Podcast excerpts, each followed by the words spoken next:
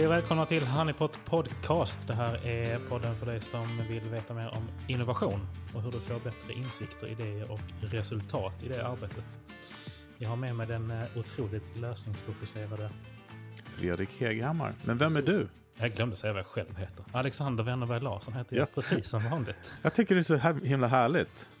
Där kom den här när jag, när jag får presentera dig kanske, eller du hann ju säga det själv. Jo, men jag fick ju fråga vad du hette i alla fall. Ja, Trevligt. var inte snabb. Lite omväxling här i podden. Det gör inget. Det måste man ha. Du, idag ska vi prata om någonting som vi har fått inskickat till oss lite grann. Eh, och det handlar ju om det här med hur man kan liksom, förverkliga idén, eller ta idén vidare så att den närmar sig innovation. Hur går man från idé till innovation? Och det är ju jättemånga steg, så här, men hur tar man vidare en, en, en, en idé? Och då har ju vi fastnat lite grann för att vi framar in det där med vad Astroteller, som är då Head of Moonshot på Google X. Ni hör det bara, Head of Moonshot på Google X. Eh, vad han säger ju så här att you have to dream like a child but test like an adult. Och det tyckte vi var en ganska bra saying som vi kunde utgå ifrån.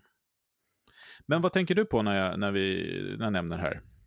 Eh, nej, men jag har ju haft ganska hands-on eh, hands-on erfarenhet av just den där situationen de senaste två veckorna.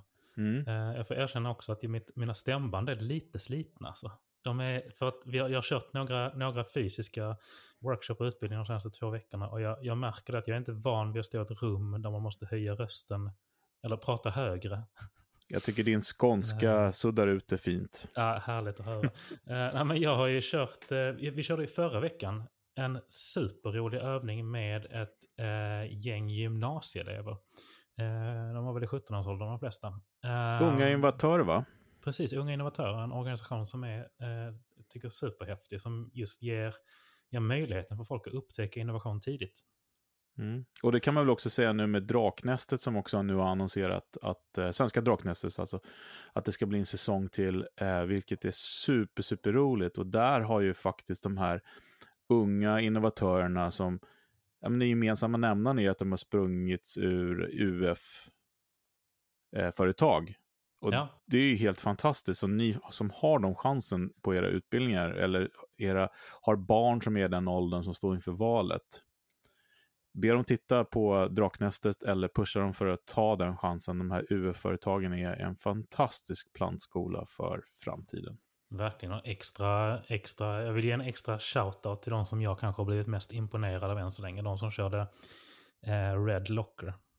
Heter det. Mm, just det. Eh, två tjejer som har ett, det är ett rött, rött skåp som företag och, och kontor och organisationer köper in med eh, mensskydd helt enkelt.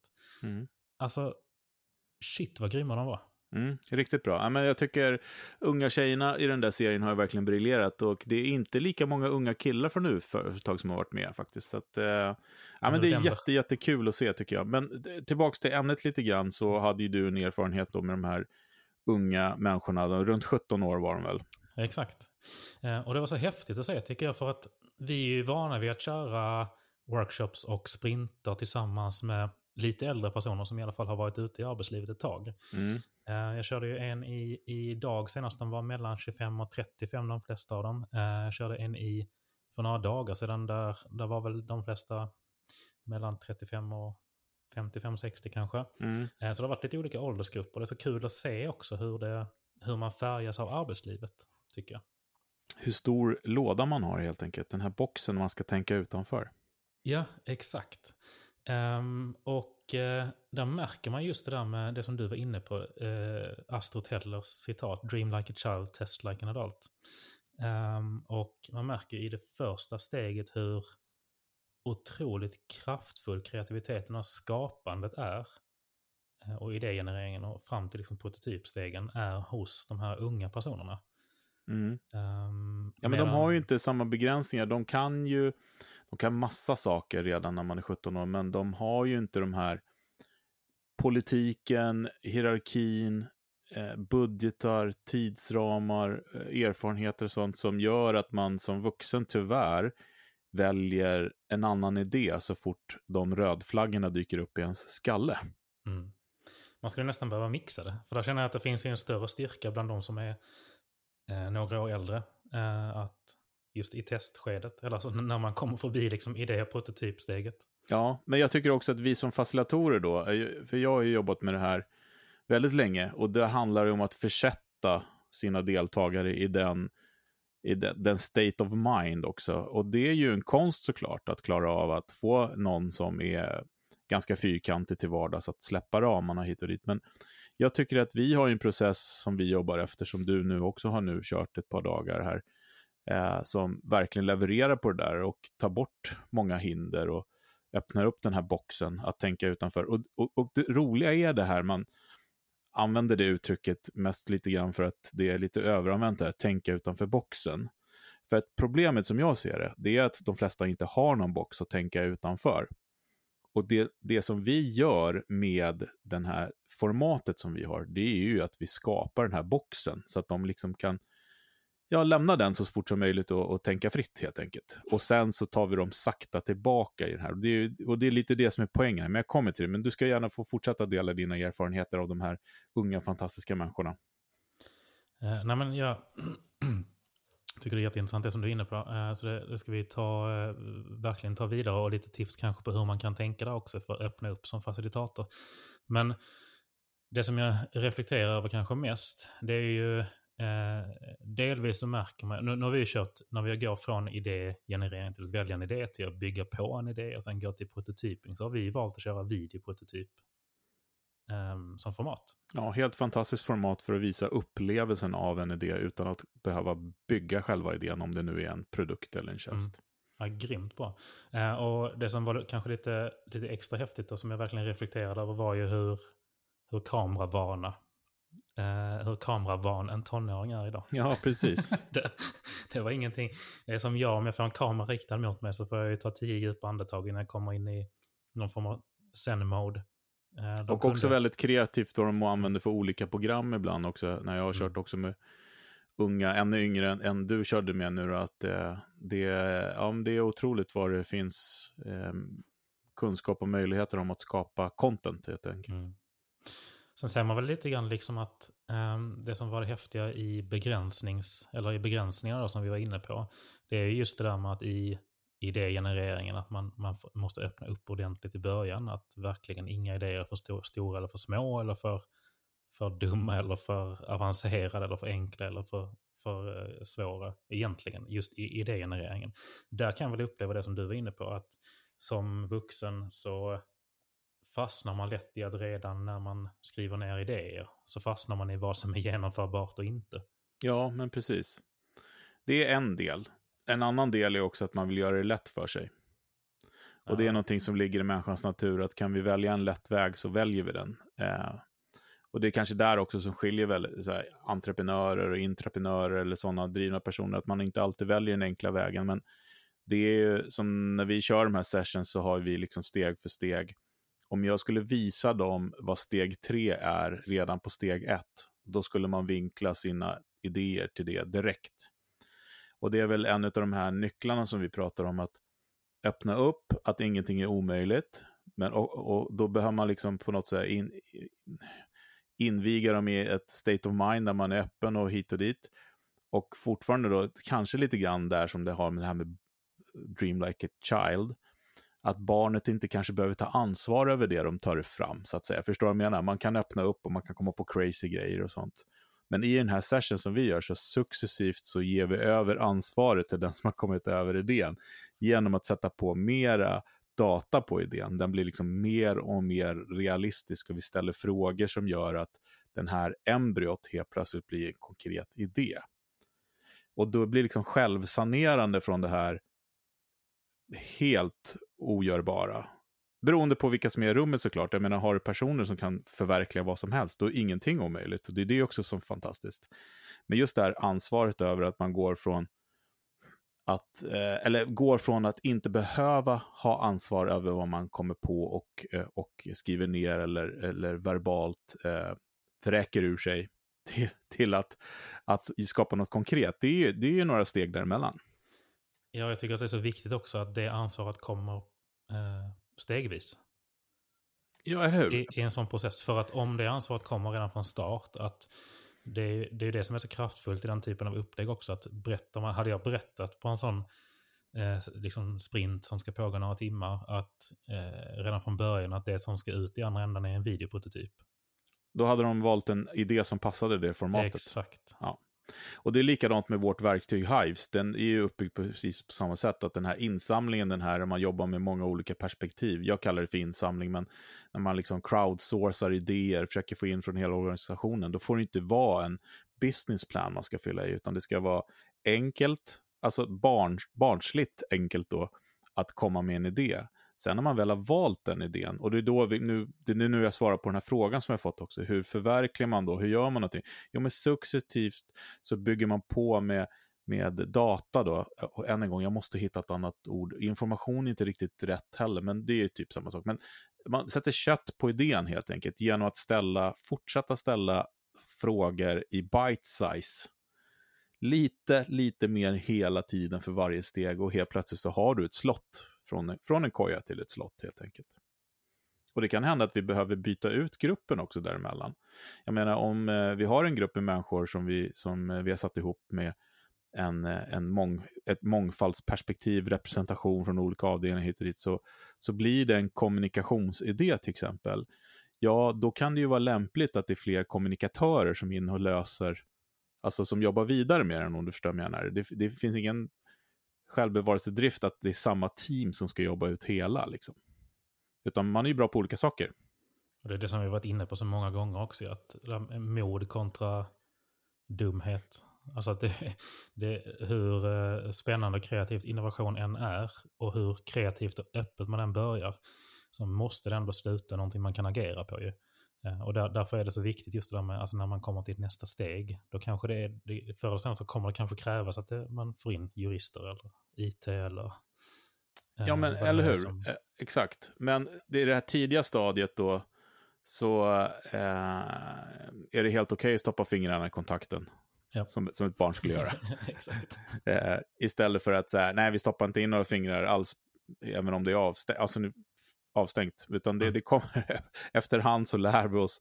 Och det är också det här med att ha eh, ett format och struktur som gör att man adderar hela tiden data då, som jag får säga igen då, eftersom jag, även om jag inte gillar det, och liksom gör idén mer och mer konkret genom att ställa de här kontrollfrågorna mot gruppen, men också eh, externt. Och en av de bästa sätten är ju att ta fram frågor kring sin idé. Alltså att man, att det är nästan en, en, en del av att eh, idégenerera är att ställa, skapa frågor. Hur ska jag fråga någon annan om hur det här, om de vill ha det där eller där? Det är jättebra sätt att, att addera, för då får man verkligen tänka till. Och som vanligt då att visualisera, göra ut, tänka liksom. Eh, tänka visuellt. Definitivt. Vi kan väl skicka med den som eh, eh uppgift till eh, dig som lyssnar när vi pratar om data eller information, finns det något, eh, finns det något bättre ja, begrepp eller något bättre ord för det som, som är mer lättillgängligt? Ja, det är väl tyvärr de två orden kanske. Sätta kött på idén låter inte så fräscht. Jag märker det, det när jag säger det. Inte nu när det ska vara växtbaserat heller. Och, nej, precis. Sätta... lägga jord i krukan. så. Ja. ja Nej, men alltså det, det, och också det här, jag har pratat om musik förut hit och dit, men det här med eh, också barnasinnet eller Dream Like a Child. Jag, menar, jag kommer ihåg själv när jag började spela musik, vi lurade en, en musiklärare att vi hade ett band, vi fick stanna kvar. Vi var säkert tolv stycken som stannade efter lektionen och började väsnas alla samtidigt. Det var skitkul. Eh, det lät troligtvis för jäkligt, men det var väldigt roligt. Eh, nästa lektion så vi hade med honom en vecka senare så sa vi samma sak. Eller han frågade, ska ni inte stanna i repa? Jo, jo, jo. Ja, då försvann ju några och, och efter tre, fyra sådana där, ja, det var nog tre, tredje gången, då är plötsligt var vi fyra stycken kvar som tyckte så här, ja men vi kanske ska titta på eh, eh, några ackord här eller någon låt sådär. Och fjärde gången, då hade vi ett band som spelade ihop och gjorde musik på riktigt. Fyra, fyra stycken, det låter som den perfekta konstellationen för tre ackordspunk. Ja, men absolut. Jag tror första låten hette I Love You Baby. Eller jag tror, jag vet att den hette det. Eh, och det var ju bara egna låtar såklart, för att eh, de färdiga låtarna var ju för svåra att spela. Exakt. Det är just det, det är så himla fantastiskt. Och då började vi ju sätta då, eh, lägga jord i krukan helt enkelt och lära oss mer. Och grunden liksom fanns där. Vi, vi, vi satte den här boxen och vi började tänka utanför den och skapade nytt. Liksom. Eh, och det, det är rätt fantastiskt faktiskt när, när man får till det där. Och musik är ju så, kan du liksom låten med ackorden hit och dit, då kan du improvisera och kul, då kan du börja lägga på det här glittret, det är då du kan börja kasta om ordning på saker och ting. Och vi lägger bryggan där, refrängen där, och så kör vi dubbel där, så kör vi ett outro och så. Ja, men det finns ju väldigt mycket regler kring musik också, vilka tonarter som passar ihop, och moll och dur, och sjuor och nior och, och maj och sånt. Eh, så man, man behöver ju inte förhålla sig till det, men det gör, underlättar ju. Det, är också en, det kan också vara lite, för er som inte håller på med musik, eller har hållit på med musik, de, de banden som eh, ser mest spontana ut på scen, det är oftast de som har repat mest av alla. Ja, det finns inga genvägar till det perfekta Nej. soundet. Det är bara tid. Är inte det farbror Barbro?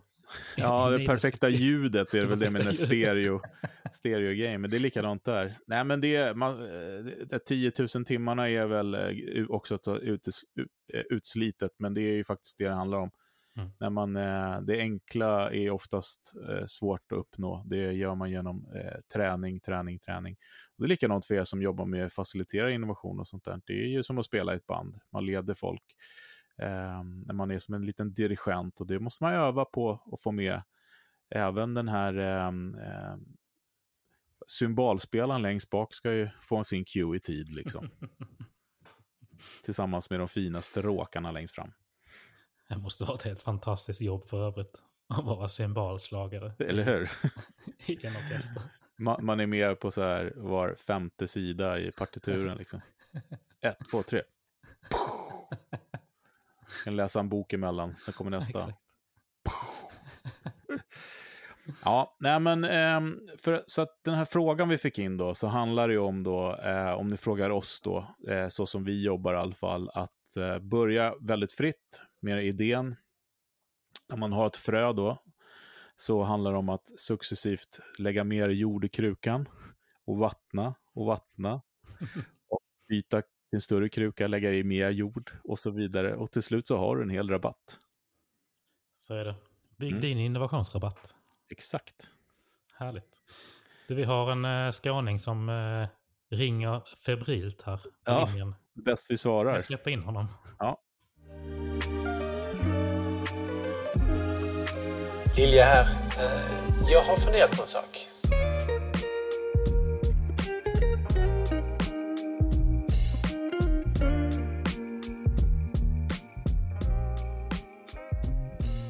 Tjenare! Robin eh, Lilje här som ringer in.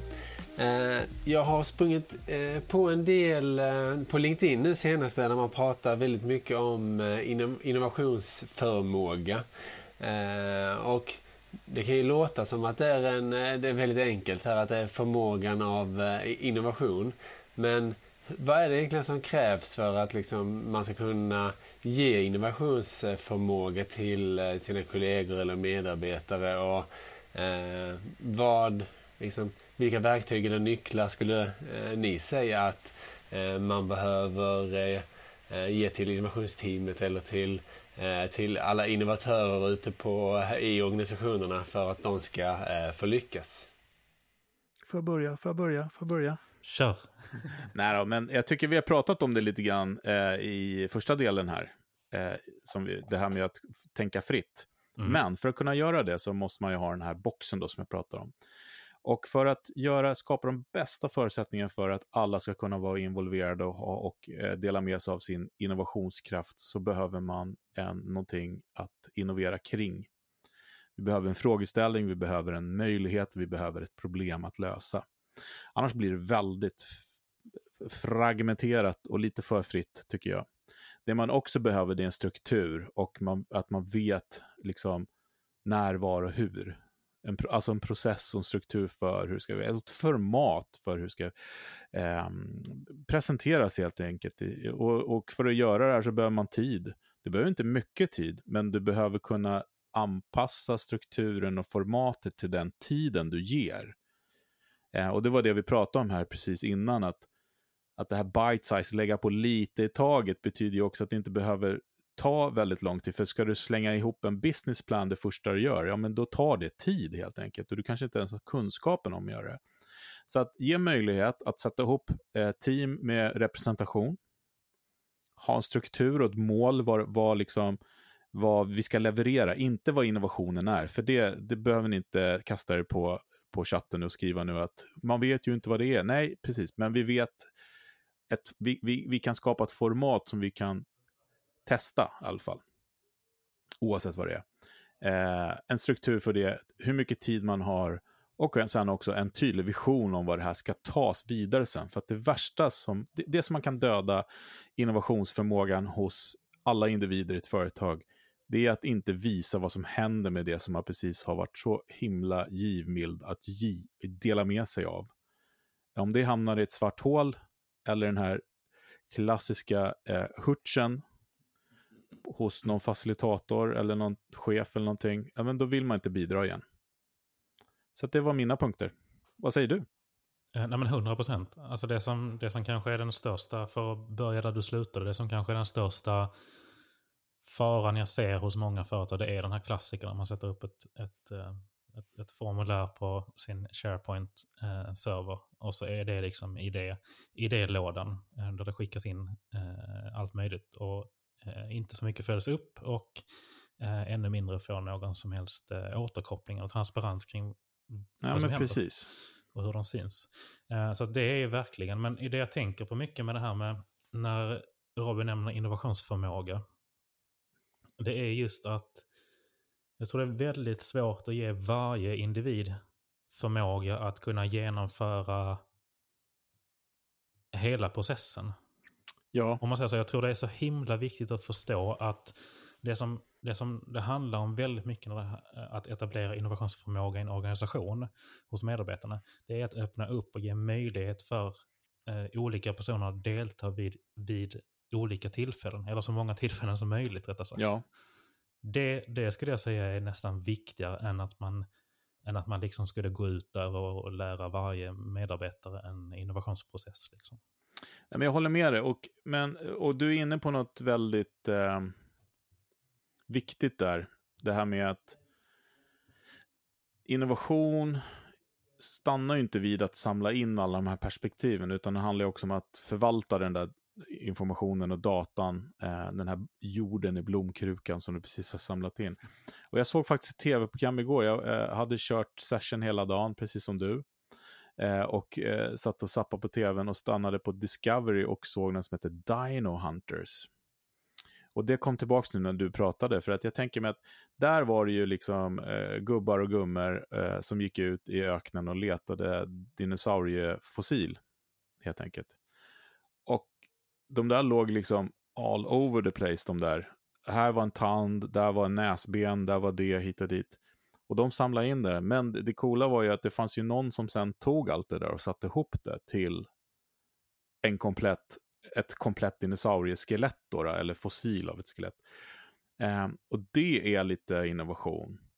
Alltså det handlar ju om att ta alla de här insamlingarna sen och inte låta dem ligga kvar i, i uppmärkta påsar i någon källare, utan också sätta ihop det här skelettet sen som, som kan bli något fantastiskt. Verkligen. Och det som du var inne på i början också, att innovation handlar så himla mycket om att ge, eh, skapa ramarna och riktningen. Alltså ge, ge folk ett, ett problem eller en utmaning att lösa. Eh, det är väl egentligen eh, det, första steget. Och vi har haft väldigt intressanta diskussioner de senaste veckorna kring det. Inte minst liksom i vår egen produktutveckling. Det vill säga det vi har sett som är väldigt intressant är att ett, både, både ett problem, eller både en utmaning en problemställning och en idé och en lösning kan ju komma från alla håll i organisationen. Absolut. Det är det som är så spännande att se. Och mm. normalt, eller tittar man traditionellt sett så kanske man har jobbat eh, förhållandevis liksom top-down i innovation också de senaste åren. Att man från ledningen så alltså definierar man liksom vad är det vi löser för problem och utmaningar. Ja, exakt. exakt. Men, men eh, det i sin tur, alltså det är ju min, min eh, stora erfarenhet av att jobba med det här är ju att eh, när vi får en utmaning eller en problem att lösa från topp, om man får använda det uttrycket, eh, när vi har med golv då i, i session och marknad och kund börjar titta på, är det verkligen det här vi ska lösa? Så är det ju nästan aldrig det. Nej. Utan det är andra grejer som leder till den grej man vill ha löst. Men mm. det är inte det man behöver lösa, så att säga. Nej, det är så roligt för då har man ju börjat med att de har ju börjat med fel problem istället för att det är fel lösning man har kommit fram till. Ja, men precis. Eh, så det, är, det är lite tricks och, och, och tricks med, med, med det här med innovation. Men mm. som sagt vad vi fokuserar väldigt mycket nu på att göra med, genom vårt verktyg då eh, och skapa de här strukturerna för precis det som Robin frågar om, att man ska kunna eh, involvera och lyckas med sina innovationsinitiativ. Mm. Sen fokuserar vi väldigt mycket också på att man ska kunna fatta beslut på det som har kommit in och ta det vidare. Och det gör vi genom, precis som vi säger då, att successivt bygga på de här enkla idéerna till något konkret och tangible och eh, någonting som man kan fatta beslut på. Mm. Eh, så att eh, har ni problem med de här grejerna och vill ha en struktur så hör av er så har vi en, ett jättebra verktyg som kan hjälpa er med det helt enkelt. Definitivt. Men du, jag vet att du är väldigt ivrig och vill, vill dela mer om någonting. Jag har en goodiebag på gång. Mm. Veckans goodiebag. Ja, det var veckans goodiebag. Kongas Fredrik leder mig direkt in på veckans goodiebag. Som är inget mindre än en metod för att öppna upp möten och, och workshops och få alla att landa. Eh, kan man väl säga. Eh, det är en metod som heter Stinky Fish. Precis. Eh, den är flitigt använd av Hyper Island framförallt tror jag. Som, jag. Det är inte därifrån den kommer, men det är, är de använder den flitigt. Och jag tror att de flesta som upplevt den eh, har gjort det i något sammanhang som har med med dem att göra.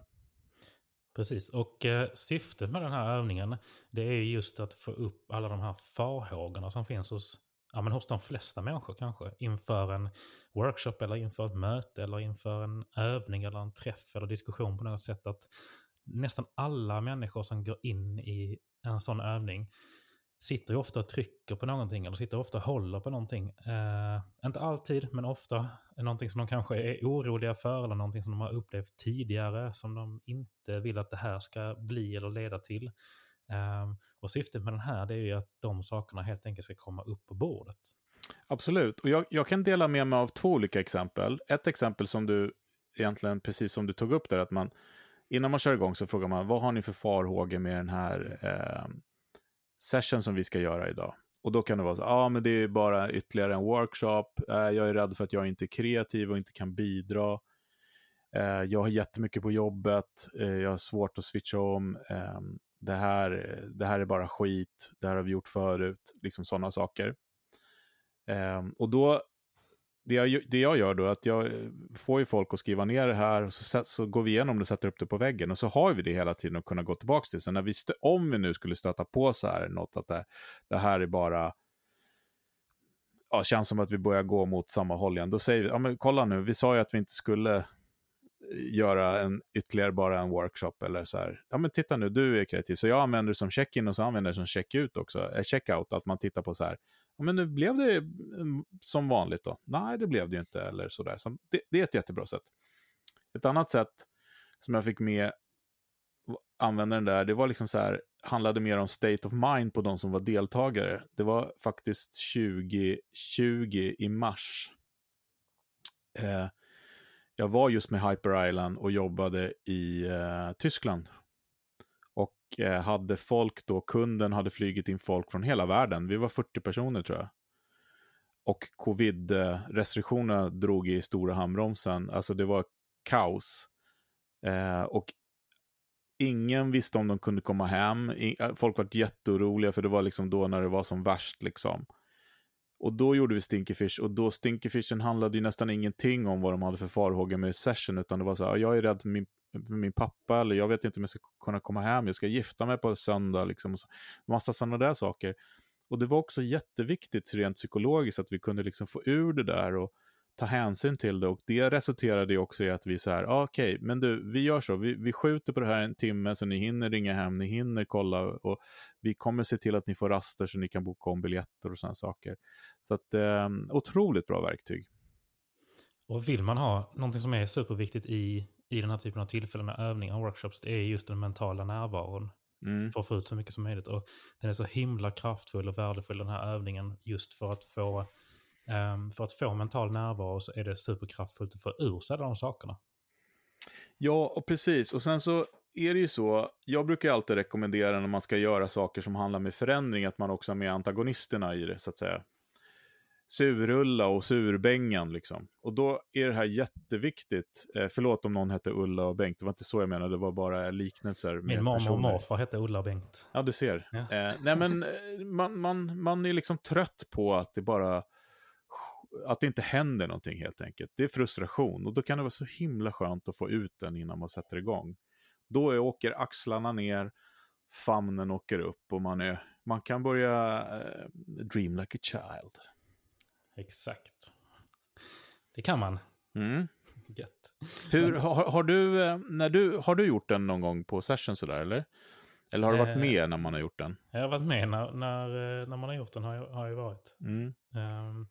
Och det är lite... Det är lite, hur ska jag säga? Det är också lite läskigt.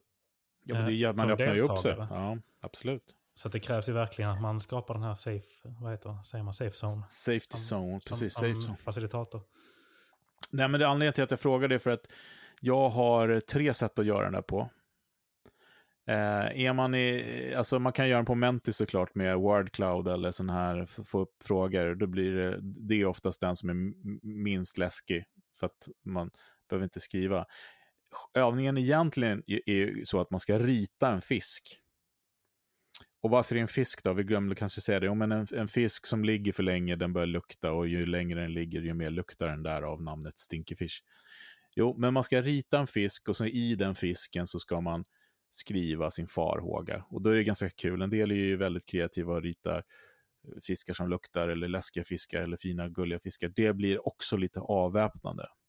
Jag har varit med om eh, faktiskt den enda gången när någon har vägrat att göra någonting i mina workshops. Det var en dansk farbror som inte ville rita någon jäkla fisk här inte. Då satt han armarna i kors. Jag tänker inte rita någon fisk. Hur, hur, sa, hur sa han på danska? Nej, vi pratade engelska. Men han var väldigt upprörd över att han skulle rita den där fisken. Så att den har jag lärt mig av och är faktiskt så att jag försöker läsa av rummet lite grann och ibland hoppar över att rita just fisken. Jag tycker det är lite spännande med någon som sätter sig på tvären. Ja, fast det kan ju också sätta tonen för hela, hela grejen. Eh, vi behövde honom till massa andra grejer hans kunskap, hans perspektiv. Så att, eh, det var bara att gilla läget. Han behövde inte rita en fisk helt enkelt. Men det, och, och, det, och det värsta är, i det, i den kråksången, det är att den enda som utmärkte sig där var ju att han som inte hade gjort någon fisk. För alla andra gjorde ju fiskar. Ja. Men ju mer slipsar i rummet, ju mindre fiskar brukar det bli nu för tiden. Det kan man väl eh, säga utan att raljera för mycket. Ja, ja. precis. Och det är inget ont om slipsar, det är jättefint. Mm, mycket trevligt. Ja. Det var eh, allt för oss den här veckan. Vi bjöd på lite stinkefish, stinkande fiskar. Mm, vi lägger upp en länk va? Det finns ju i Hyper Islands Toolbox brukar vara bra ställe att gå och leta efter sådana här saker på. Mm. Där vet jag att den finns. De har varit bra på att samla sånt. Eh, och så snackade vi om att gå från idé till verklighet och mm. ta idéer vidare. Och så fick vi en fråga från Robin Lilja om hur man ger medarbetarna innovationsförmåga. Mm. Eh, men ni får som vanligt jättegärna tycka till och diskutera och kommentera och säga vad ni tycker och tänker kring det här. Vi finns på de flesta sociala medier. Så det är bara att eh, diskutera. Fortsätt diskussionen där. Precis, och vi kan väl också flagga för det här webbinariet som vi ska köra den 14 oktober, va? Exakt. Eh, och det kommer just handla om hur man eh, tar en idé går från idé till verklighet. Mm. Och det är, på, det är himla effektivt. Det är 30 minuter långt. Japp. Så gå in på hives.co så kommer ni få upp en liten banner Mm. där ni kan anmäla er till det webbinariet. Hoppas vi ses där. Annars så hörs vi nästa, nästa vecka. Härligt. Vi ses nästa tisdag. Hej då! Hej hej!